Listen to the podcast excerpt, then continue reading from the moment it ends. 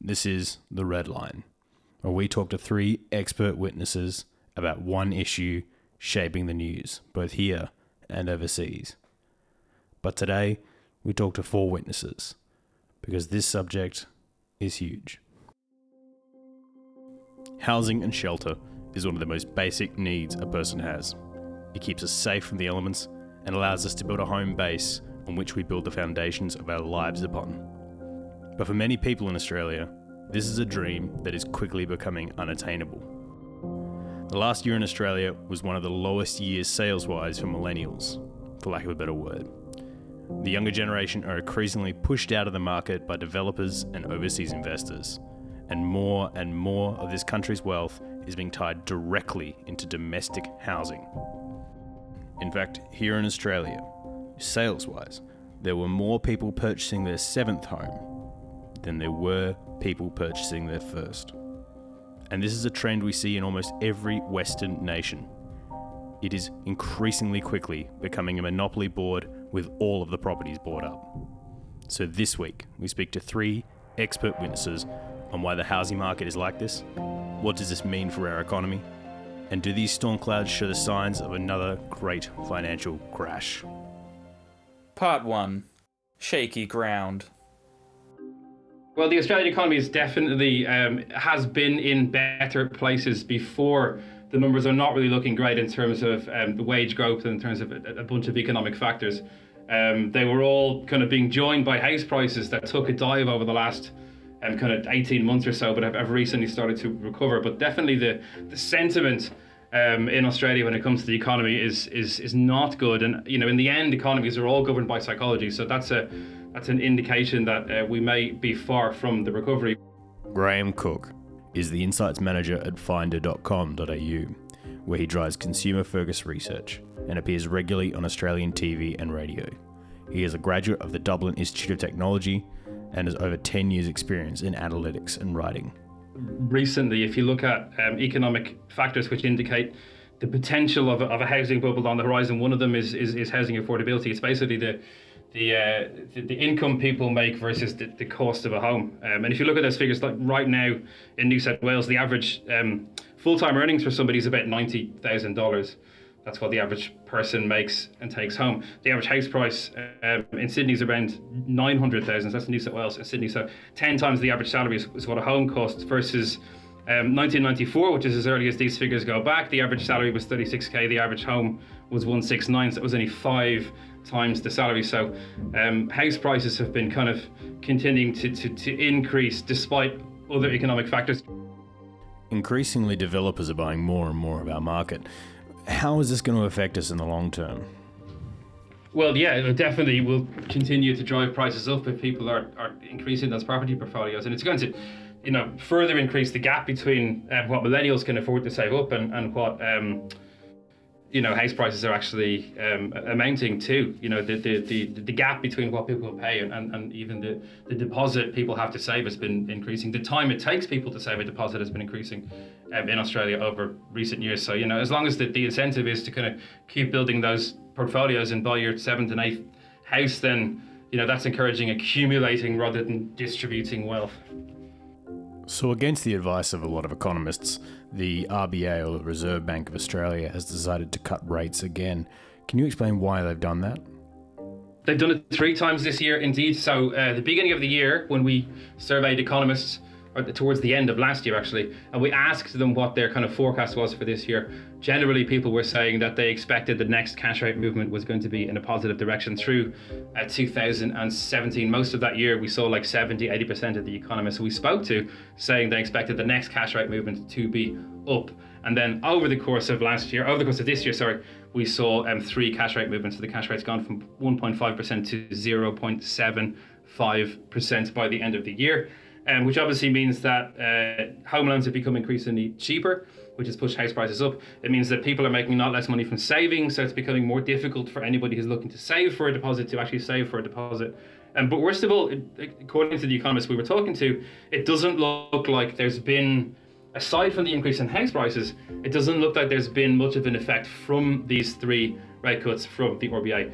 Um, wage growth is continuing to, to be pretty slow, and other economic indicators are continuing to look a little bit grim. So there's probably another cut on the cards. Most of the economists are saying around it could be as soon as February um, next year. Um, and if that doesn't work, we could be looking at quantitative easing to try and recover the market. So yeah, the the the, the other thing too is the, the more cuts the RBI makes, um, the the less effective each next cut can potentially be. The lower they get to zero, the lower wiggle room they have in future. Um, so they, they'd probably be, you know, a little bit careful making making further cuts from here. But definitely one more in February looks like it's on the cards. But wouldn't this burn through the ammunition they need to fight off a recession before one even started? Exactly. Yeah. Yeah. I mean, once once they finish, once they reach close to zero in terms of um, how low they can push the interest rate, there's a couple of options that come up for the RBA. One of them is going to negative interest rates, which we've seen in some countries in, in, in Europe, where basically you pay, have to pay if you have savings in, in a bank. And you get paid money to take out a loan, which is a completely topsy turvy world. And the RBI has said they don't want to get into that territory. The other option then that's open to them to try and stimulate the economy, um, if cuts are not working, is, is quantitative easing, is, is printing cash um, and, and, and, and pushing it into the market, which we very well could see um, next year if the economy doesn't doesn't start to recover by itself. We can't talk about real estate in Australia without discussing foreign investment. Uh, is it as big a factor as everyone puts it out to be? And if so, who is investing in Australia? China is the big one. So one third of overseas investment um, in Australia comes from China. So this used to be a kind of big um, talk. Uh, uh, topic was should we be like reducing the um, amount of uh, overseas investment and the number of overseas buyers in the property market? But I don't really think we need to do anything about it necessarily because it's decreasing naturally anyway. So there's three things that that came into the the. Uh, the, the, price drops obviously make it less appealing for international investors. The uh, higher stamp duty makes it more costly to get into the market. And then this law where only 50% of homes in a development project can be bought overseas and the other 50% need to be bought in Australia um, has led to a, a decrease in interest from overseas. So we saw a 58% plunge in 2018 tax year in overseas investment, and that follows a 59% plunge the previous year. So, really, the, the international interest in the Australian housing market is massively drying up right now. So, how reliant are we on the Chinese market? Let's say if the Shanghai Stock Exchange was to take a huge dive, what would be the effect on our economy? That is huge. That is huge. The um, the the the dependency of the Australian economy on the Chinese economy is absolutely massive. So of our export market, 30% of, of the, the uh, goods that we export go to China. It's mostly iron ore and coal, which themselves make up um, 27% of, of what we export. China's 30%, Japan's 13, South Korea is 6, Singapore is 3. So between just those four countries, that's over half of the uh, you know the money coming into Australia for, for, for uh, uh, products that we send overseas is coming from those countries. The US, in comparison, is only 7%. So we're hugely dependent on China. In fact, when we asked economists recently in our survey um, what was the number one uh, economic concern for them in the world affecting Australia right now, the US China trade deal came up by far as, as the highest cited issue. So, um, so yeah, the, the, the, the Australian economy definitely very heavily reliant on China. So, our audience looking forward for next year into 2020 would you be recommending to look into renting or buying for next year based on the market? That's a really good question. Um, the before we get to that, I suppose that for people looking to potentially buy next year, the, the first thing to focus on is um, is saving a deposit for a home, right? And in a low interest environment, that's increasingly difficult to do because interest rates are, are very, very low. To your other question on, on renting or saving next year, I mean, it just looks like it's going to be more the same, to be honest. The, the housing market recovery, when it started, there was some conversation as to whether it's going to be, you know, full recovery or a dead cat bounce. Um, in other words, whether it's going to be just a blip and continue to, to fall. Um, but it looks as the months go on like the housing market recovery might be, be here to stay. So it looks like house prices are going to continue to grow, maybe recover to where they were. Rents will probably continue to stay low um, because of negative gearing. So it doesn't look like there's an awful lot of change. Um, so anyone who's looking to buy, you know, focus on trying to build that uh, that nest egg um, indefinitely because you know the, the, because of negative gearing, Australia is an interesting situation where the rents are so much less than mortgage repayments. You know, so uh, there's a couple of business owners who've done interviews and who choose to rent because they say the difference in what I pay for rent versus what I have to pay for a mortgage. Instead of investing that in a home, I can invest that in a business. I can invest that in the stock market. I can invest that in other places where I think it's going to make more interest than in a home. Um, so there is an argument to be made that you know not everybody needs to needs to be setting their their sights on on home as the fine, final uh, final goal. So, if there is a recession coming, what indicators should we be looking for? You can actually have indicators that point towards a housing bubble or not. You know, um, but the economists say you can, the, the, main two kind of indicators they talk about are housing affordability, which is the uh, cost of a home versus the income uh, that people make, and the other one is the debt to income ratio. This we haven't talked about yet um, in this conversation. So this is the um, amount of household debt on average in a country versus the average disposable income for households in the country. Um, and the Australian household debt in March this year hit 200%, which is one of the highest in the world um, according to a report from um, UBS. Uh, to compare it to the UK, for example, the debt to income ratio is only 123%. So it's an awful lot of a riskier kind of setup here. That's combined with the, the another UBS report, which is showing that one third of um, homeowners in Australia are, um, well, they were calling them liar loans, but I'll say uh, were providing misleading information on their home loan applications in order to try and get loans. So people are exaggerating their income basically, and they're potentially some people borrowing more than they can possibly afford. Um, so there, there's some economic indicators. I mean, we did a couple of videos on this. Um, as I said, we did two videos on either side of uh, whether we're going to see a recession. So we had 12 reasons why Australia is heading for recession. One of them was uh, that wage growth is stalled. The other one is new car sales are going downhill. That's another indicator to keep an eye on. Um, as a country uh, as people's uh, uh, income gets um, lighter and their, their, spending has to be restricted, new cars tend to be the thing that people ditch from the budget immediately. And we've seen quite a big drop in, in the sale of new cars in Australia over recent years. So that's one indicator to keep an eye on. Um, the number of people defaulting on their home loans is another one to keep an eye on. That's an indicator. So that's the number of people who are not able to pay their loan back anymore and um, have to um, um, officially go into default and um, deal with the bank in that way. We've seen a small increase there, but not much. It's gone from about 1.4 to 1.6, I think.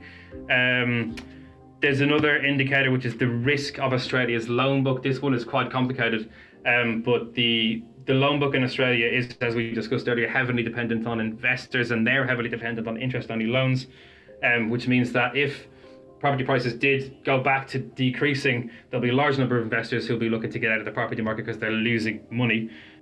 Uh, retail sales is one more indicator that you could look at, which is the amount of money people are spending in stores, which has been going down as well, because that obviously indicates the health of people's pockets too. And uh, people booking holidays overseas is another indicator. So we have an in, uh, an engine on Finder um, where people can search for car insurance, travel insurance deals internationally. So you say where you're going, you say the number of days, and you can get the, the cheapest deal or the deal options that are available to you.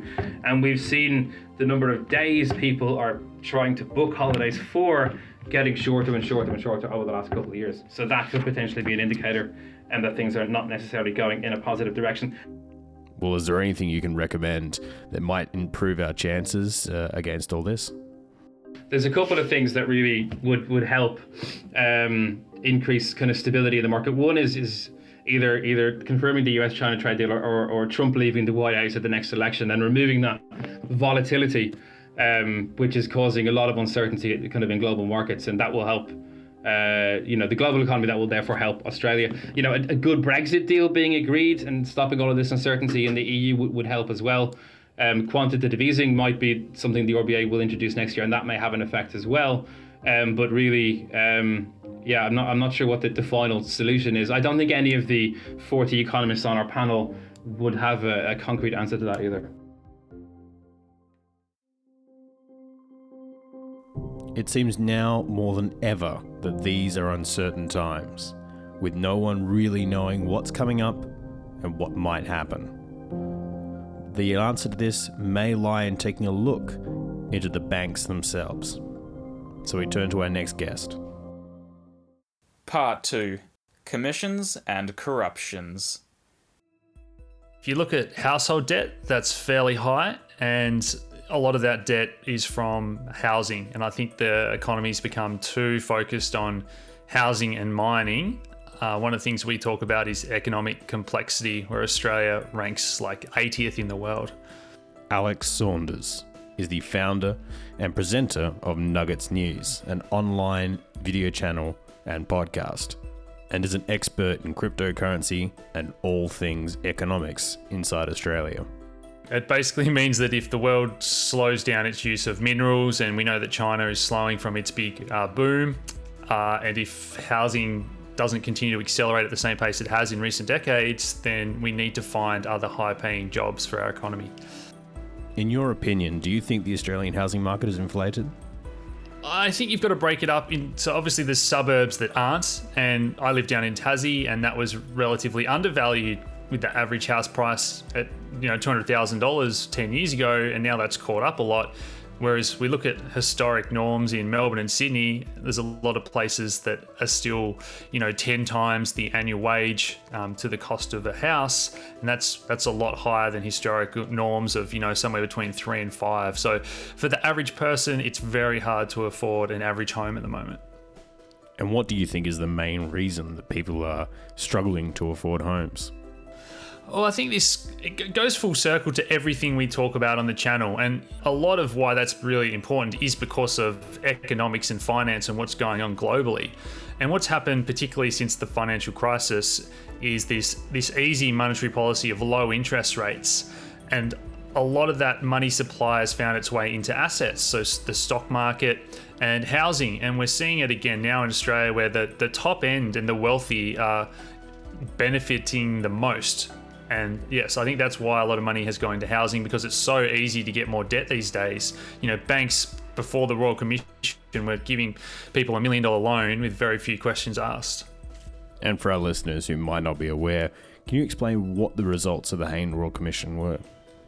So basically, there was a Royal Commission in Australia into bank lending practices, particularly around the housing market and a lot of people going in to get mortgages and they were being assessed at these you know generalized rates. And it wasn't granular data that they were actually looking at if someone had the real income that they were saying and what their expenses were. Could they afford to pay this back over time? And there were huge bonuses being given out uh, by the banks to brokers, very similar to anyone that's watched the documentaries or movies about the financial crisis in the US. So all of a sudden, you've got these people that have got huge incentives to give anyone a mortgage. And now we're going through the period where a lot of these people that got these mortgages can't afford them, particularly the interest only mortgages a look into what the banks and the lending practices were doing that was very wrong. And there's been global studies on this as well as the Royal Commission conducted here in Australia. And basically, Australia scored 10 out of 10 in terms of corruption and fraud that was going on in the housing market. And what do you think opened the door to all of this? I, I, think it's this notion that's been ingrained in us that property only ever goes up and you've got to get on the property ladder there's these seminars that tell you, you know, buy as much property as you can. We've got incentives like negative gearing, which again, I think we're going to talk about later, but they're just not in other countries. So there's all these, it's like any asset class. Once it starts to accelerate and people hear about other people making money and they know that they can borrow huge amounts, they only need to put down a very small amount to buy their first apartment or, or do up a house and then flip it. And everybody's winning, then of course people continue to pile into that asset class and it keeps going up uh, until it doesn't, which is what we've seen recently. And for our audience, can you explain what negative gearing is? So, simply put, negative gearing allows someone that has an investment property. Let's say that you rent that out and you get $500 a week rent, but your mortgage to pay that off is 600 or $700 a week. So you get to then deduct that extra that's coming out of your pocket that's not covering the mortgage. You get to deduct that off your taxable income. So it's something that is used by a lot of Australians, not not just wealthy Australians. There's a lot of middle class Australians that use this as well. But I think it's something that it does benefit those the haves more than the have nots because all of a sudden we hear stories of people with 10 or 100 investment portfolios and if they're not making money from the rent and whatnot they can just reduce it off their taxable income. And people that don't have investment properties and are trying to buy their first home they end up competing with these people that are buying all these investment properties and, and levered up and just using negative gearing to their advantage. As long as everything keeps going up in price this works really well But as soon as this starts to go down in price, all of a sudden the bank says, well, you know, you're you know, you owe us a lot of money. The price of that home is now worth less than when you bought it, and the money you put down, the very little deposit, five or ten percent. Now that the house price has gone down that five or ten percent, you know the the bank is now in danger. So they start to say, well, you've got to either put down more money and sell that home. And that's what starts the cascade, which the government are trying to fight off at the moment because so many people, if you've got 100 properties that are all lev- levered up and negatively geared, it gets really ugly really quickly as soon as home prices stop going up. So the banks have cut the interest rates again to near zero levels. Why do you think they've done that? So the theory here, and this gets back to economics and whether their models are actually correct or not. And I'd argue that they're, they're not. You know, they didn't see the financial crisis coming. They haven't seen any of these financial crises coming. And their models tell them that if they drop interest rates, it frees up the disposable income for that average person because the rate on their home loan, their credit card, and their other debts goes down. So it reduces that stress. But the other thing it's trying to do is get people to spend money. So encourage people to borrow more money because the interest rates are lower to start a new business or to buy that car or that home. But at the same time, you don't get any return on your savings. So it really is punishing savers and retirees and those people that rely on interest rates. But it's had the opposite effect in a lot of countries now, and central banks are starting to acknowledge this. That when you drop interest rates from one percent, uh, sorry, from five percent to one percent, the retiree is no longer earning 5% on their savings. So they've actually got to knuckle down more and spend less. And it's having the opposite effect. And if anything, the money that is being lent out by these banks, it's to the big corporates and, and the speculators that are buying more properties, buying more stocks, these huge share buybacks that you see, and it hasn't got into the real economy at all. So that's why we see at the moment in Australia, the top end of the housing market and the premium suburbs are having this aggressive growth because you know, the rich guy isn't affected by a bit of a downturn in the economy or his wages are still enormous. And now it's easier for him to get more mortgages and more debt. Whereas the average person that hasn't seen any change in wages, does the interest rate really matter for them if it's 5% or 3% on their home loan? If they still can't borrow a million dollars and pay it back in 30 years, the bank still won't let them do that. There's a lot of debate at the moment about how to do a national stimulus package to help the economy and whether we should be stimulating the economy by giving money to the big banks and uh, and big business, like one party's proposed, and another party's proposed that we should give it towards uh, small families, first-time home buyers, uh, and you know the lower uh, socioeconomic areas of society. And which do you think would be more beneficial for the economy overall? Oh, without a doubt, we've seen what's happened in the US has been a failure stocks at record highs and house prices up. The wealthy have got so much wealthier, and you look at how, wide the inequality gap has become in the US since uh, 2008, the GFC. One of the things that we did really well in Australia to help avoid the recession was give those, you know, those handouts or tax cuts, whatever you want to call them, injected into the hands of the people. So politically, what we're seeing globally is people say no to higher taxes and governments trying to work out how they're going to fund their their deficits and what they're going to do next time because they don't want to bail out banks and they're hesitant to do more rounds of QE. So yes, some sort of people's QE. They're talking about modern monetary theory. I think that whether or not whether they like it or not, people are going to demand that they get money rather than the banks get money in the next crisis. If the housing market potentially goes south, what damage could that possibly do to our economy? So let's say that housing housing corrected say 10%. Let's say if it corrected 20%. At that stage they've got to start marking those mortgages to the actual property um, value now.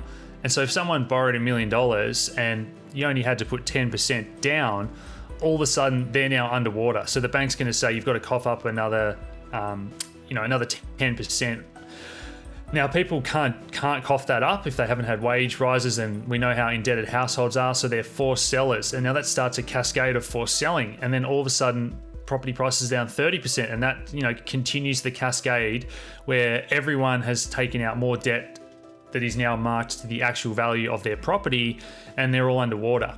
Now, these people that are underwater, they're not going out and spending money. They've got no spare money. Every dollar they've got is trying to keep them afloat buy their next house, Um, so obviously the economy suffers, and that's what we're seeing now. The number of you know car sales is dropping, retail's been in recession. Uh, Australia's actual economy is in a recession if it wasn't for the rates of immigration.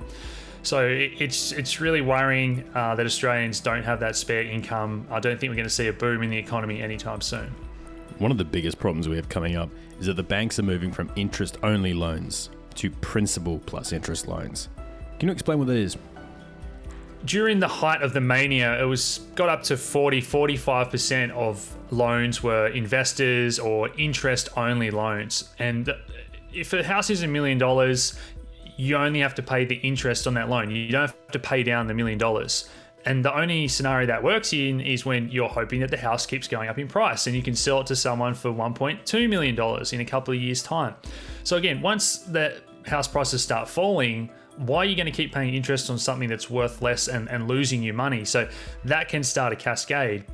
But what we also found was these periods that they get these uh, loans as a sweetener with you know better uh, interest rates or whatnot. That's changed a bit re- recently. That period, the three or five years that they signed up for, where you can pay only the interest, and then you've got to make a decision to sell it at a profit. And at the moment, some of them are at a loss, or roll it over. And the bank says, well, you have to start paying down the actual million dollars that you borrowed as well. And the greatest amount in the hundreds of billions of dollars of those loans is coming up uh, in 2019 currently and, and 2020, and also tapers off a bit, but still large in 2021. And what we're seeing is refinancing rejections have spiked. So people are going back into the bank, and this is also after the Royal Commission. So not only did a lot of these people not even realize what interest only loan is, it's scary when you read these um, you know these studies that have been done and people didn't realize that they even had this coming up which makes you wonder what they were being told at the time but these people are being told well you can't afford that. A lot of the time your payments will be going up hundreds of dollars uh, you know a week or a month and people say geez i didn't know that. I can't afford that. And again then they become a forced seller. So that's what's happening at the moment. Um, after the the royal commission banks have become a lot more stringent with their lending, and at the moment they've been told to loosen up because so many people were being rejected when they came in to refinance these loans and being told, well, no, you actually you shouldn't have been able to even get that. You can't afford that, uh, and now they become a forced seller. Do you think there's a solution to any of this? You don't want to make these sudden changes that would cause a crash in the housing market because that's really negative for the economy, as we discussed. But you have to gradually, I think, get rid of things like negative gearing that just favour people with houses too much. It's getting so hard for the average guy to compete with all this other investment and incentives for those people that already have homes.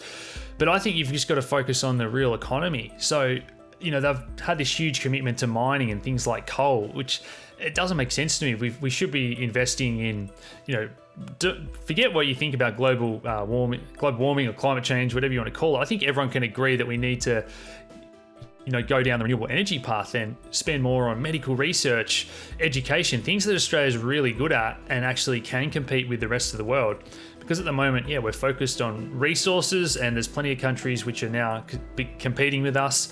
There's lots of things that we do where we can be matched um, for labour, and I think that's going to put downwards pressure on wages as globalisation continues. So Australia's got to have a good, lo- good hard, long look at itself and say, how much of our economy is reliant on on banks, um, mining, and, and property, and what else are we good at? Because I think those things are not going to be anywhere near as fruitful as the recent decades have been. It seems that governments and bankers together have caused a lot of these problems. But what if government could also be the solution? We turn to our next guest. Part 3 from inside the house. The housing market generally, um, globally, in all the developed economies, if you look across the world, is is is particularly challenged. Um, here in Australia, of course, we've got this counter cyclical action going on between East Coast and West Coast. We see here in Western Australia, where we're very much dominated by the resources sector, which has a cycle, if you like, uh, we get uh, we get buffeted by by those sorts of things that affects our our uh, rental market and certainly our home ownership market. Peter Tinley is the Minister for Housing for Western Australia, who's going to give us an in the room look at what the government is trying to do to ease this terrible problem. So the median house price here in Western Australia is about 400 and dwelling price, I should say, is about 435 uh, thousand dollars, and so that's accessible. But the challenge we got here is getting the 20% plus deposit required by the banks, and plus survive what has been, quite frankly, really difficult credit assessment terms um, that they're undertaking uh, when they when they're looking to to uh, process somebody's uh, um, credit application for a housing loan. And why is it so important that we see a constant growth in the housing market? You know, why is the government putting this as such a high priority on the agenda? Yeah. Well, we, we, we, we do need a certain amount of growth in, in housing prices um, because that assists people in building equity in their home and, and makes the, the cost of credit uh, more, more accessible. So, one of the problems we've got in Western Australia is uh, we run a, a, a, state bank, if you like, or a loan facility, a $4.8 billion loan book, which has a 2% deposit, uh, which is you know, the last of the low deposit lenders. Uh, and we've been doing that for 30 years here. Um, but one of the problems is it's not about keeping people on the books, not like a bank. We want to get them loan, get them a loan and get them out. But as a result of the low inflation, if you like, or low low uh, uh, um, build in, in house prices, prices, you know, relative to to the past, what we're finding is those people aren't building the equity enough to go out and, and get a deal with a commercial bank. Something that I found interesting is the fact that our vacancy rate is under 3%, but the amount of houses that use less than 50 litres of water is far higher than that. I mean, that would indicate that a lot of these houses are sitting there empty. Why do you think the rent prices are going up if there are so many more houses empty than what's actually available on the market? What we've potentially got here is what they call a lock market. So we've got vacancy rates at uh, 2.4% in rental vacancy terms. So that typically then that's a supply. Anything under three percent is called supply constrained, and that starts to move the rents up, which then becomes a motivator for people to exit rental and, and accept a, a mortgage or get to a mortgage. Um, Unfortunately, again, credit is being choked as a result of the, the implications of the, the uh, Royal Commission, the Hayne Royal Commission, that uh, really, in the end, in my view, has punished um, the, the consumers of, of, of credit eh, for the housing credit um, because the, the, the uh, challenge for them is to actually survive a, a credit assessment now, which is, is significant and onerous for our listeners who might not be aware, can you explain what the findings of the Hayne Royal Commission were? Well, the Hayne Royal Commission identified um, some very, very poor practices by the banking and financial sector um, about uh, price gouging and fee charging around uh, some of the other products that they offer through those financial institutions, like um, you know, like insurance and household insurance, life insurance, superannuation, uh, savings arrangements, and um, you know it, it's it's quite shocking actually when you consider um, the trust that uh, Australians put into you know those institutions that were created as by and large by policy that preserved the superiority of the four four big banks.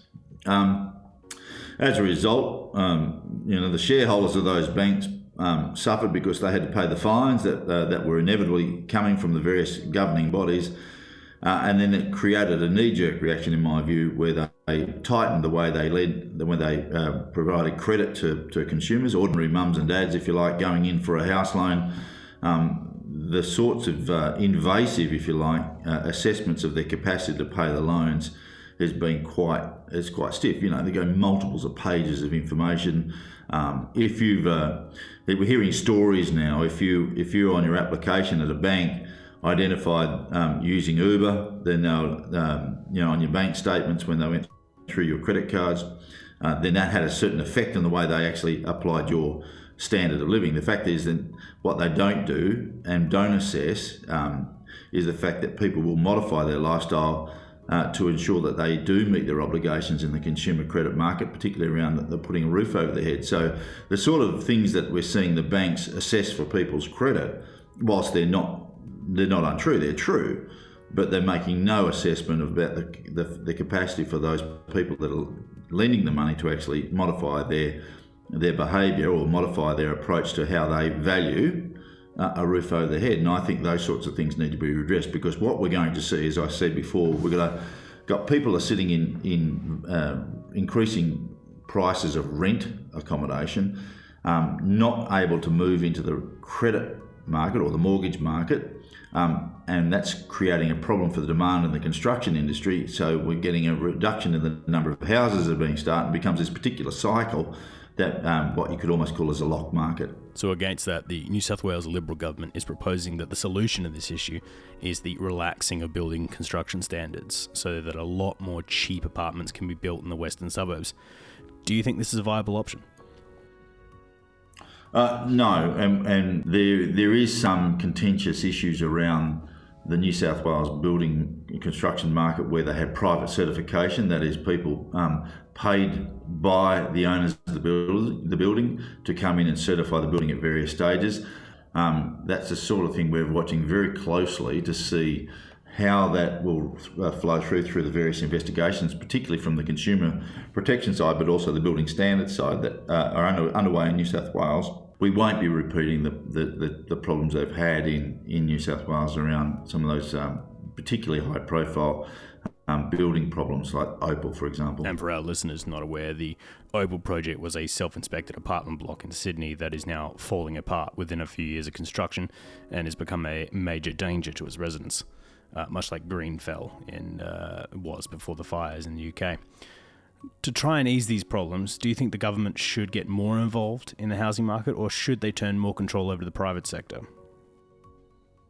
Well, as always, it wouldn't surprise you to know that there's a there's a uh, no silver bullet. There's uh, multiple um, levels of activity that need to go on. One of the things that, and there's the Commonwealth and the state need to participate in this as well. We're very lucky here in Western Australia. We have a social housing uh, program, social and affordable housing program that's over 100 years old, where we've been cross subsidising for years. That is, we will work with private developers and we'll work with the, the industry to develop a particular block. For example, we take it, you know, a 20 unit site, if you like. Uh, we'll build 20 units. Um, we'll sell about uh, about 10 or 15 of those to the market, take the profit from that, and that will purchase a couple of social and then a couple of affordable units inside that that we take through our own social and affordable system. So we've been doing that for years and years, working with the private sector. We need now to take that to a level beyond which it was started, which was single lot dwellings, and take it into multi lot dwellings or, or apartments and units. And not, I'm not necessarily talking about your your 20 story apartment block. The, the majority of the densification that happens in cities is, is two and three um, uh, level walk ups, you know, so just uh, smaller unit sites, the missing middle, as they call the middle, medium density sort of stuff. And where do you think these houses should be built? Uh, I think, uh, well, we've learned, and we, we've learned from a, a, a, a, lot of experience, is that you don't have a concentration of any particular demographic in any particular location. The most vibrant communities are um, are those that are a mixed demographic. So both by age, by socio-economic uh, circumstances, and they actually thrive. And the evidence is very clear about that. Um, so we're, we're always conscious now of keeping our social particular our social presence or social housing presence in any one particular development um, to a certain level. Um, and it's always mixed in. And we, we impose, if you like, on larger developments in certain precincts a 12.5% social and affordable quota um, for them to deliver in each of their developments. And so they get an uplift in plot ratio or density, um, but they also have to provide those sorts of that sort of outcome for us. So we're getting a really good mix across the across the whole fabric of the urban area. So the housing market in Western Australia is a lot friendlier to younger people uh, than it is in, let's say, New South Wales, Victoria. Are there any key programs your government's introduced that maybe could be rolled out over the country to uh, ease the problems over there? Uh, here in Western Australia, we, we have, as I said, a $4.8 billion loan book, which has a 2% deposit, lowest of any institution in Australia. Um, that's called Keystart, which is a, a, is a magnificent piece of public policy. Um, we also have a social affordable. We have a, other programs like shared equity, for example, where uh, the state will retain about 40% of the, the value of the dwelling, and so the occupant can then just uh, get lending for 60% of it. And, that, and that's been a very successful program to make that affordable. Making sure the developments at the precinct level have those sort of um, those sort of quotas I'm talking about of 12.5% social and affordable, and making sure that we're keeping it all honest around what is affordable. Is it market affordable?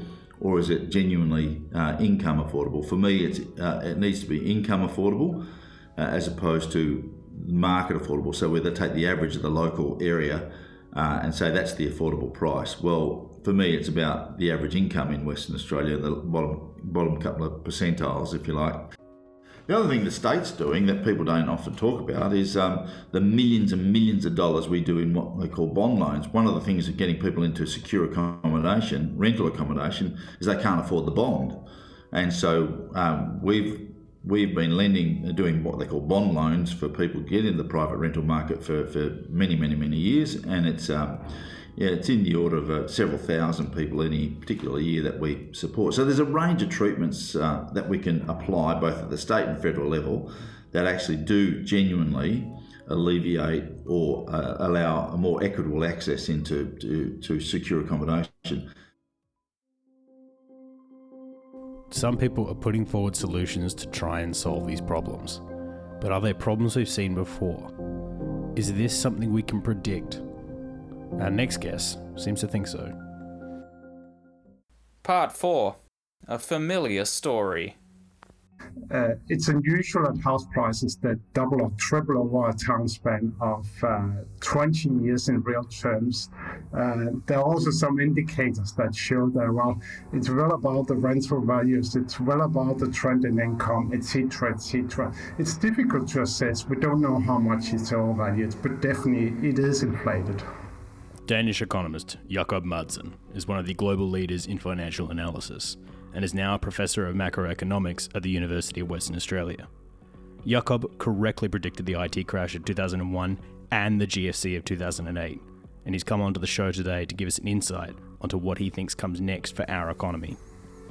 Uh, well, uh, it, it's well about the American market has not increased that much if you look at the trend line since World War II. Now, Australia is exceptional since 95. There's usually the benchmark year they take. And uh, if you compare with Britain and uh, to some European countries, yes, it's a bit ahead of the other countries partly reflecting that there's uh, um, it's the most urbanized economy in the world almost, apart from Singapore and Hong Kong. Uh, that's that's clearly an important factor here because it means that you can't build yourself out of the housing bubble. You can't just increase supply as much as you have been able to in some countries like uh, the continental Europe. So, the federal government over here has been preaching a doctrine of building more houses to solve the problem. Do you think this will actually solve it?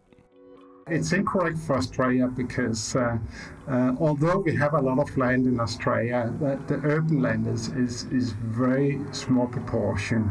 Uh, or in other words, urbanization rate is extremely high and it's concentrated on uh, particularly Melbourne and Sydney.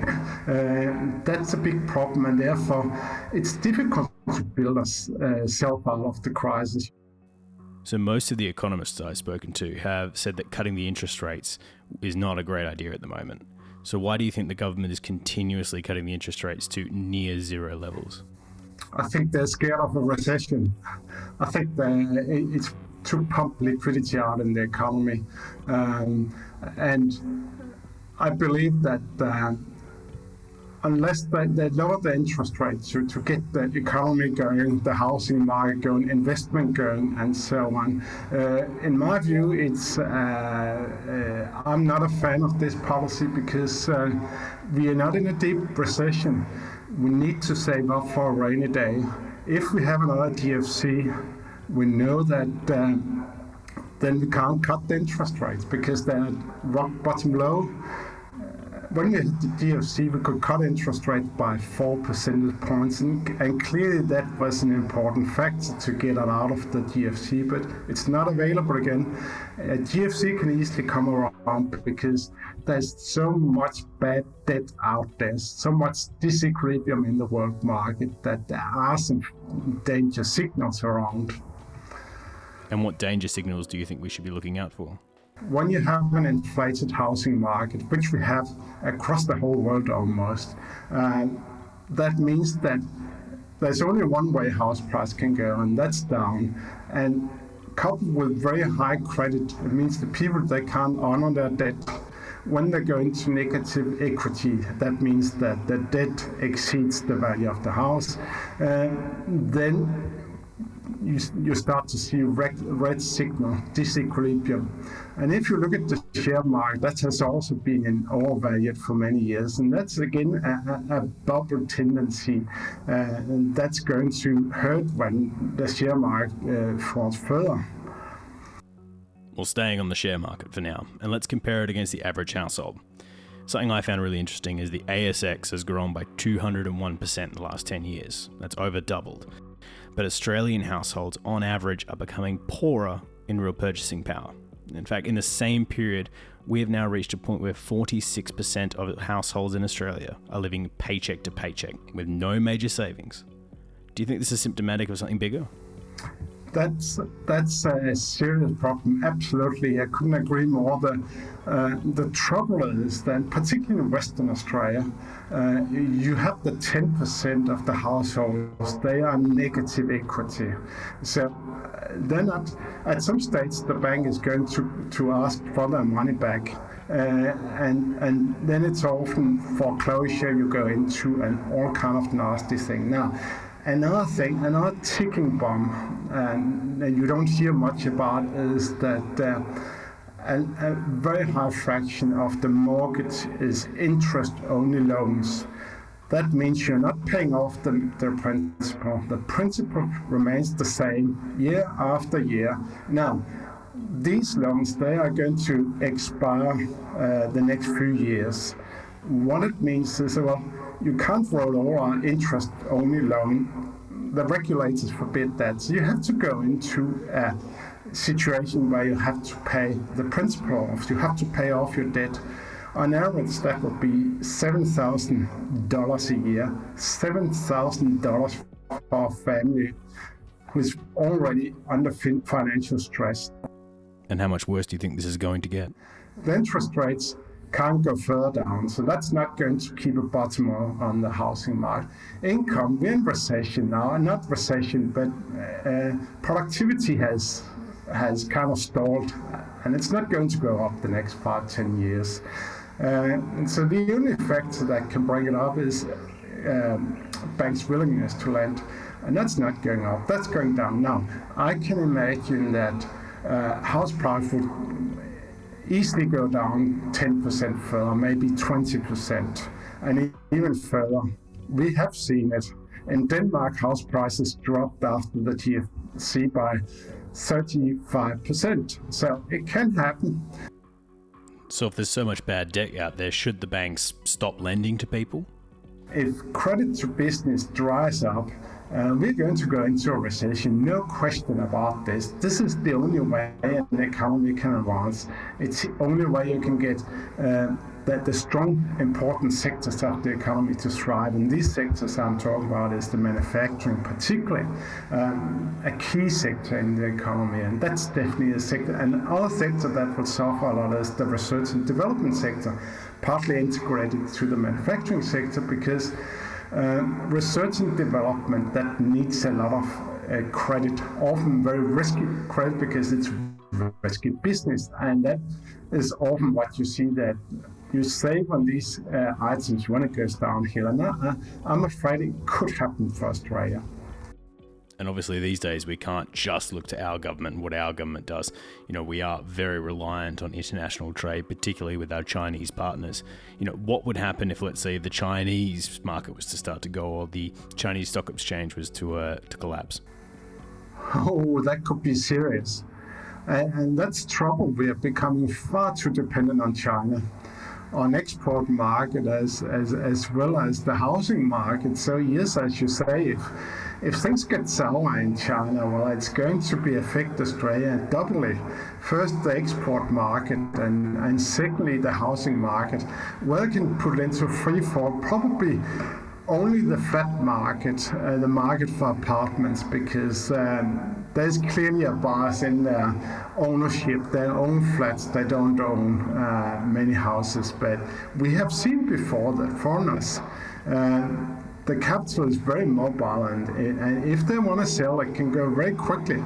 And if the whole Chinese community uh, they decide to sell, it's going to be very bad, very bad for the economy and housing market. So when the housing market goes down, then there's a lot of people coming into bad debt, and that's what they will do then is to uh, reduce demand in Australia. Secondly, the banks will get into bad credit, very bad credit, and they'll restrict their lending. So you get what we call the financial accelerator, and that's when things that really goes bad. That the credit uh, that's going to all investment to often going to investment in stocks the stock market will suffer, investment in fixed capital will suffer, the housing market will suffer, demand will go down, government revenue will go down. So it will affect the whole economy from one end to the other. Any aggregate will be affected government, private sector, and, and uh, the, the, the household sector. And it's, all, it's going to be very painful. So, for younger people who might be listening, uh, do you think it's a good idea to keep renting or should we be looking at buying a house?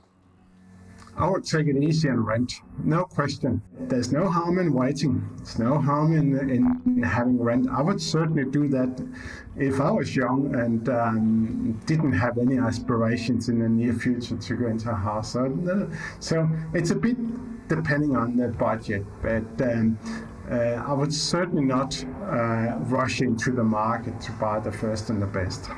So, the million dollar question is there a recession coming? Uh, yes, I believe that. And uh, I think there are so many indicators that uh, uh tend in that direction because uh, although it's very difficult to, to predict an economy, well, I always look at the financial sector because that's where everything starts. If you look at all the downturns, the big downturns, that have been um, uh, precipitated by um, falling stock prices, falling house prices, falling credit, and that's all what we see today. So there's certainly some uh, indicators that point that direction. So uh, uh, we may not get into a recession, but one thing is sure, and that's where I have quite a solid ground is that uh, the growth is not going to be strong the next 10 years in Australia uh, because we are an economy that lives of commodities and agricultural product and tourism, things you, you should not live off. That's exactly what they do in Africa. And these are things that also makes it a bit more difficult for the Australian economy to, to grow in the future, the next few years. Uh, so I think yes, it's going to we're going to see a bit of a pause in economic growth. So whose fault is this? Who has brought us here? Is it the banks? Is it the government? Who is at fault here? I think both. Uh, on one hand, you know, banks they do whatever that gives them the highest profit. So uh, if they get the free hands to go out and lend, well, they'll do it. So I think it's it's uh, uh, it's a parameters set up by the regulators, and that's ultimately the politicians. Now, of course, some they say, well, banks they're not as prudent as they used to be, and the moral is uh, not as good as it used to be, and I think that's true. But at the end of the day, it got to be controlled by the government and the rules set out by the government. And uh, the rules that have been set out have been laxed enormously since the 70s. The 70s banks wouldn't was not allowed to lend out almost without permission to every single loan. So things have changed completely from back then. And that has changed the whole landscape. And it goes back to deregulation by the politicians. Do you think there is a solution? Do you think there's something we can do to get out of this?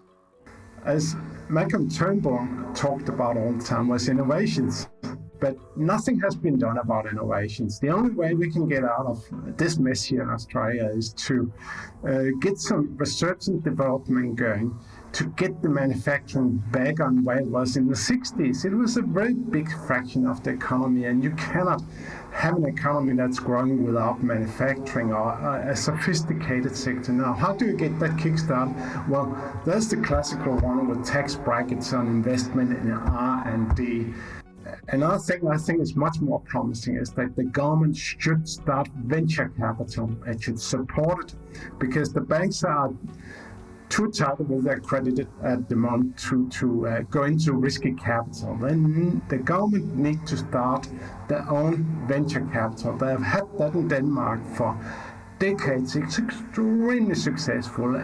Denmark is one of the most innovative countries per capita in the world, and that's because there's plenty of venture capital about, and that's what you need because R&D, research and development, is often new started business of new innovators with no money. There's nowhere to go unless they can borrow some money. There's a high risk they'll go bankrupt. We know that, and that's why it's called venture capital. But if they succeed, the return is very high, and that's the way Australia needs to go. And that's the only way you can kickstart growth. You can't get growth going by just sitting there and talking because Australia, in terms of diversification of the economy, of the export, we're number 97 in the world, down at Africa level, and that's not where it should be. And that's because we have been betting on uh, mining industry. We should get out of mining. That's not a future. There's no future in mining.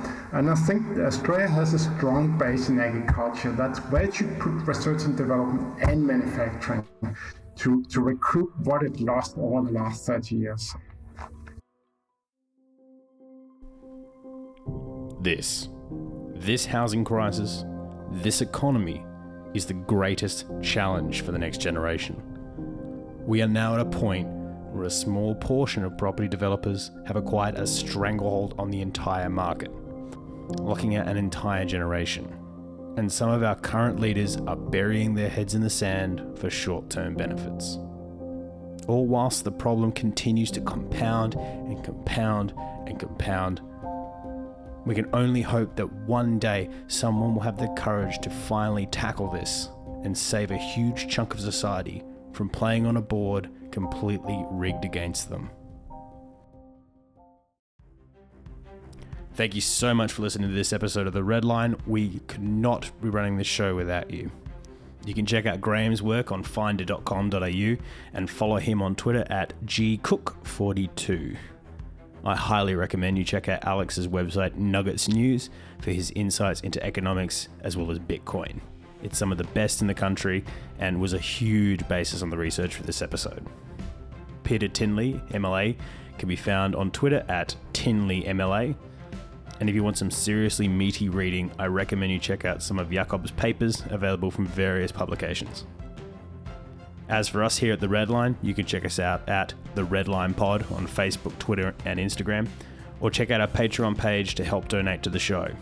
Every dollar you donate helps us keep the show running and get this to as many people as possible. Otherwise, simply like or subscribe to the show as it really helps us get traction. Thanks again for all of your support.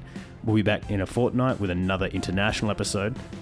But as they say in Australia, for now, cheers, mate.